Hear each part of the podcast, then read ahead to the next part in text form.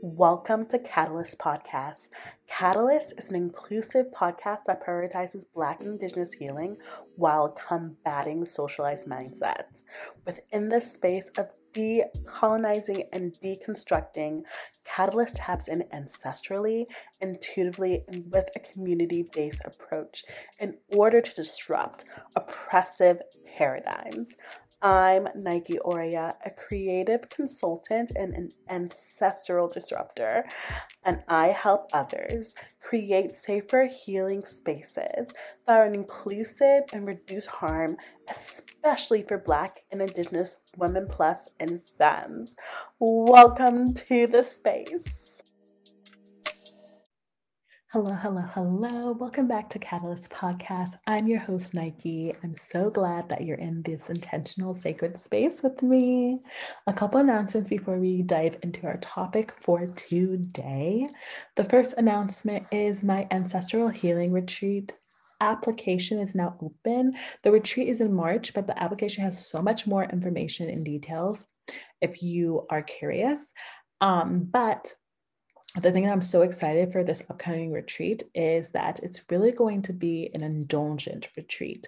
We're doing ancestral work, which is going to be um, hard and intense and really transformative, but we're also really being intentional and indulging in our healing, indulging in our rest, indulging and doing all the things our ancestors maybe did not have the opportunity and privilege of doing. And so I say that to say, I'm really intentional about this retreat. Um, basically, the things that our ancestors couldn't do, didn't have access to, and allowing ourselves to really fully indulge in that without any guilt, shame, or any excuses to do so. So, if you are a part of the retreat community and you decide to invest in this part of your healing, you will be forced to indulge. so, um, if you're interested, if that sounds connecting, please check out the application. It's a good way to get more information and to kind of see if it is a right fit for you. And then we can do a little chat and talk about it. And yeah. So all the info is in the show notes, or it's always on my website, or the links in my bios. But um, check it out in the show notes. All right, let's get into our conversation for today, which is putting yourself in opportunity, putting yourself in the space, in the way of opportunity. Um, because if you don't do so, then that might be the reason why you're not shifting and creating the space or being in the spaces that you want to be in. And I think that I've really, so a little insight and a backstory or whatever. Um, last November, I knew that 2022 was going to be a transformative year for me. Um, I knew that I was going to shed another layer of myself and really come into another part of myself or like um, grow into another part of myself. I just knew that was coming. I knew that November 2022. I mean, November 2021, that my 2022 year is going to be that like that. And I think we're six months. No, we're not six months into 2022. We are 10 months into it. Um, sorry, I'm putting my hair down. But last November, I knew that things were going to be happening, shifts are going to be happening. I knew that I was going to be shifting. And I knew that I also wanted to focus on a few aspects of my life where I felt there was disalignment, where I didn't feel completely fulfilled in. Um, not to say that I feel completely fulfilled in them now, but I feel like I'm more in alignment and I'm closer to the things that I want to create in my life. So I knew that um, that shift was coming for me. And I want to be really intentional about how I was going to use my time, my resources, and myself to put myself out there um, especially I came to the realization of I think spirit spirituality and spiritual spaces talk so much about like law of attraction. There's like manifestation. And I think because uh, spirituality and manifestation is so commercialized now that um a lot of the marketing around it. That sounds so sad to say but it is marketed for a lot of people. Um, a lot of the message around it can be like you sit back you relax you let it come to you. Or the toxic divine feminine is like you toxic divine feminine isn't a thing. But i mean like the toxic message of divine feminine which just contributes to the gender roles and things like that is like, oh, well, you're divine feminine. You just let things come to you and flow to you. And that to me, honestly, not going to lie, is so intriguing. I I would I I I love the idea of like you sitting back doing nothing and everything just comes your way. That sounds great. As a Taurus sun, that sounds amazing. But if you really think about it, you, nothing's going to get done action needs to happen. Yes, we can set the intentions, we can set the goals, we can do the little rituals that help us um, center the things and remind us and like help with that object permanence. But if you don't do something, then nothing is going to happen but something about the marketing again of manifestation that i think attracts a lot of people is like oh you just set the intention and then like it comes to you. And like yes but it's so much more intricate than that. Um, you have to do some action. You have to put something into it. So anyway i think something that we don't talk about and that's missing and where some people are like oh i'm trying to manifest this thing but like it's not happening for me and this thing doesn't isn't happening for me is also you have to put yourself in the way of opportunity. You have to put yourself in spaces to be seen and to be to be seen and to be vulnerable. um because the things that we want the most usually involves some type of vulnerability because you're putting out there what you want, what you truly want. And that usually is something deep within ourselves. Uh, so now I've had a lot of comments online, in person, everywhere that I'm such a different person. Um, or like they've seen that like I've changed, I've bloomed, or whatever. Um, and I don't think I am. I like I said, November, I knew that 2022 was going to be an unlayering for me. And it's because I was in retreat for so long um, with the pandemic, with just like personal stuff. I really went into retreat. I really put myself outside of opportunity because I knew that I couldn't handle a lot of things coming out my way.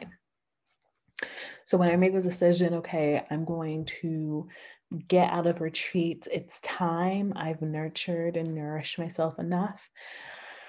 And I'm going to step into more vulnerability and being more vulnerable, and whether it's career, re- relationships, friendships, family, healing, whatever. I knew that um, it was going to be a huge shift for a lot of people, especially the people who don't know me so well. So it's really the people who don't know me that well who I'm not saying like they're complete strangers, but not my not it's not like my my mom or like my my friends who have known me for years who are saying this right? It's more so like either either parasocial relationships or like people maybe i work with or i interact with a little who are saying this. And i say that to say it's because before they didn't see me put myself in spaces of opportunity which is really just i guess kind of a fancy way of saying like putting yourself out there. But um I think it's more nuanced than that because or I guess all of it's nuance, but I think putting yourself in a space of opportunity is more intentional than just putting yourself out there because you're really thinking, okay, where where can I place myself in order to gain this? And that sounds kind of like clout chasing, but think about it outside of clout. like if if you want to meet someone romantically, um, sure you could write all the things that you want in a partner and you could hopefully and you can say like i hope this manifests.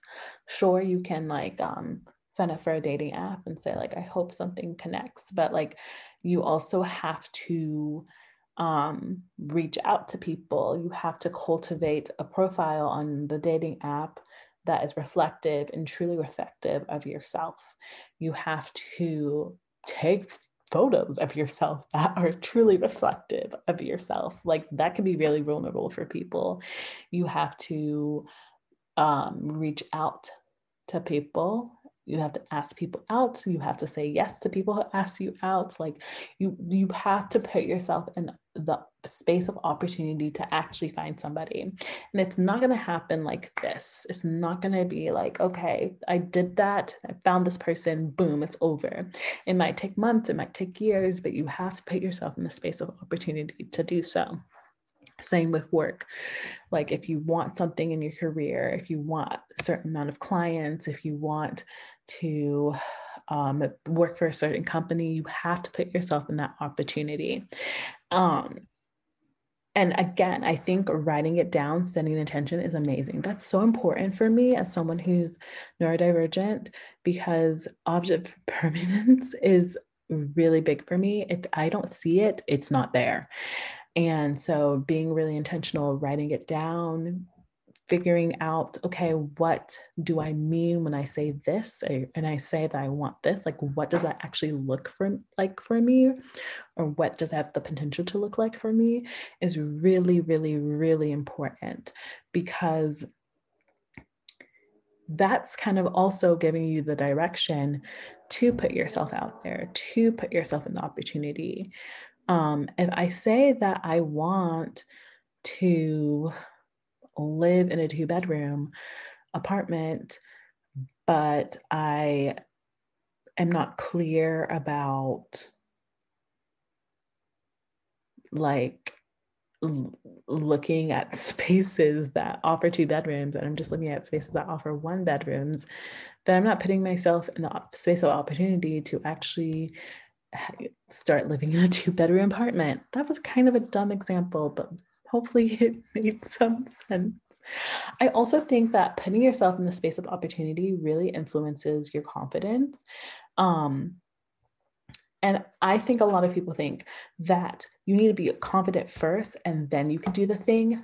I it's opposite. My experience is opposite. You have to do the thing first and then you get confident. Like you have to try the thing first and then that's the testament to yourself. Oh, I can do this and that just builds you up. Um there's no harm in trying. What's the worst that could happen? Nothing. Nothing is. Yeah, you could feel a little guilt, you could feel a little shame, you could feel a little embarrassed, but that's okay because those temp- those feelings are usually temporary. But the what ifs, the oh I could have or I should have can linger on for so long. And so doing the thing before actually getting the confidence to do the thing is so important. And that's something that I can truly say I've done this whole this whole year so far doing the thing before actually having the confidence to do the thing. Um because we could we could just be in our way so long or so much and so long. Um and then i also feel like it has an aspect to do with perfectionism which y'all know i talk about perfectionism a lot and about how it's like connected to all the things and so sometimes we're like, oh, I have to reach this level before I can do this thing. And that's simply not true. Um, doesn't mean it's going to be perfect, doesn't mean it's going to be seamless, but that's really not the point. It's just to put yourself in the space of opportunity to do it. And so if you're not trying things out, how are you going to actually get to the place that you want to be? Um, and that's something that I've really been thinking about because I've been having been given the advice a lot this year that's been annoying me so much. Let me just be real with y'all of like, you need to know what you want first and then it's going to come, which I find so hard because if I have not done the thing, if I have not experienced the thing, then how do I know what I want? And I, maybe that advice works for a lot of people, but I found it to be such a roadblock. So what I started to do is just started doing the thing without even knowing what I want.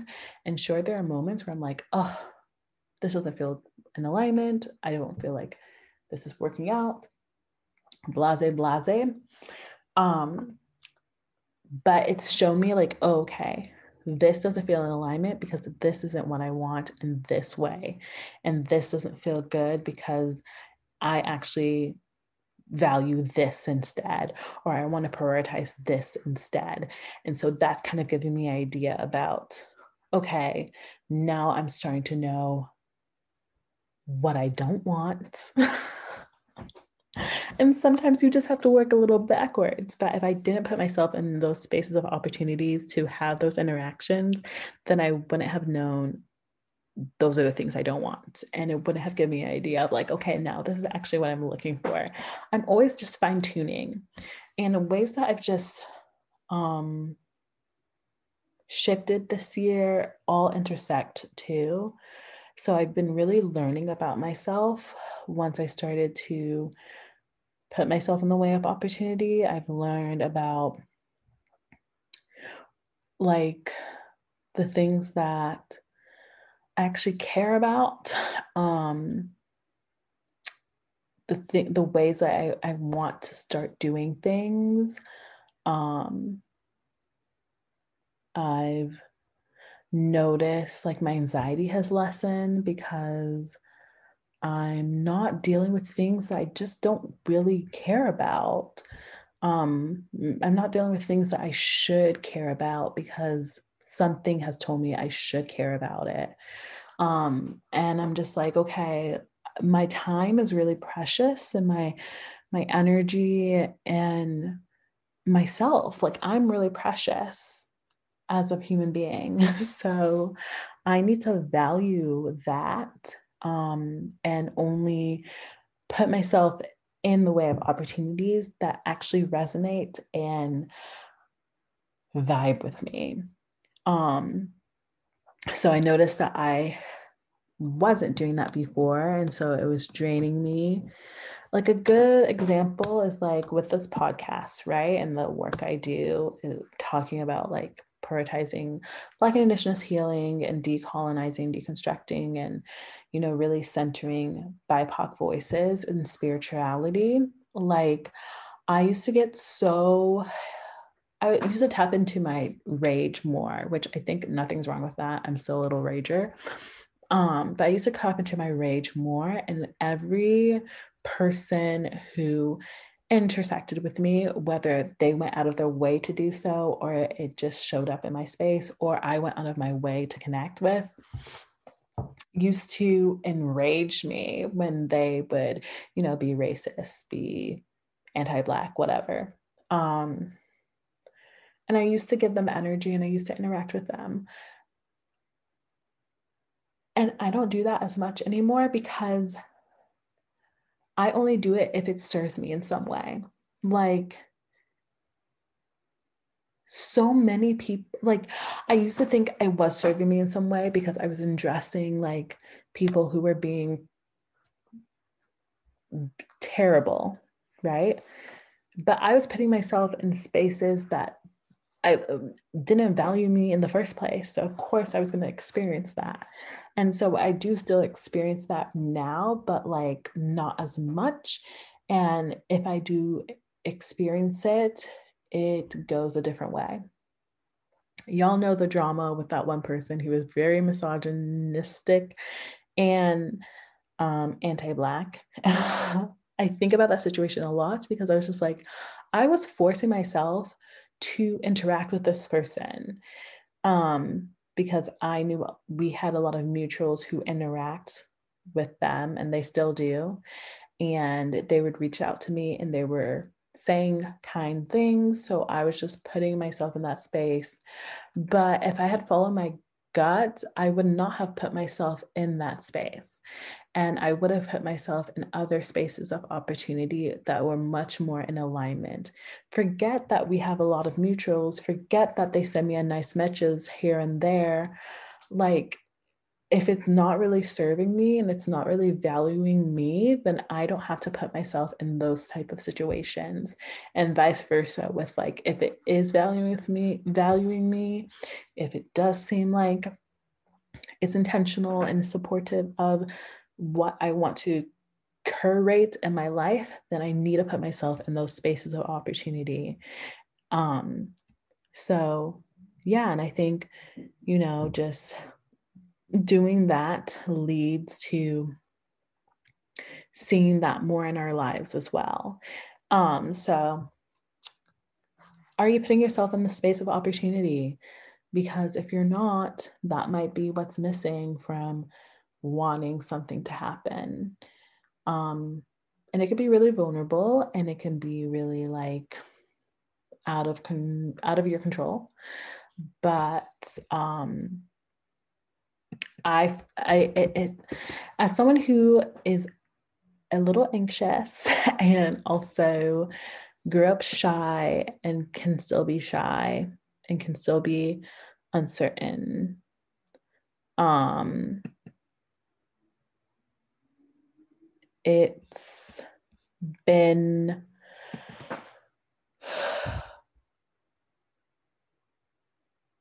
it's been really insightful to just take the plunge anyway. And I've surprised myself a lot and I'm really proud of myself. And so I would just say, try it out. Try it out. So, yeah, I just wanted to talk about this um, really quickly. And, you know, 2022 is almost over. Maybe we'll have an epiphany in November as well as me and go through the same trajectory but I, I'm really excited about this year. I've learned so much about myself and I've I have changed. But it was myself all along. It's just that I came out of my little shell a little more because I felt ready to do so. And that's okay. Do it on your own time, do it when you're ready. And you can do it.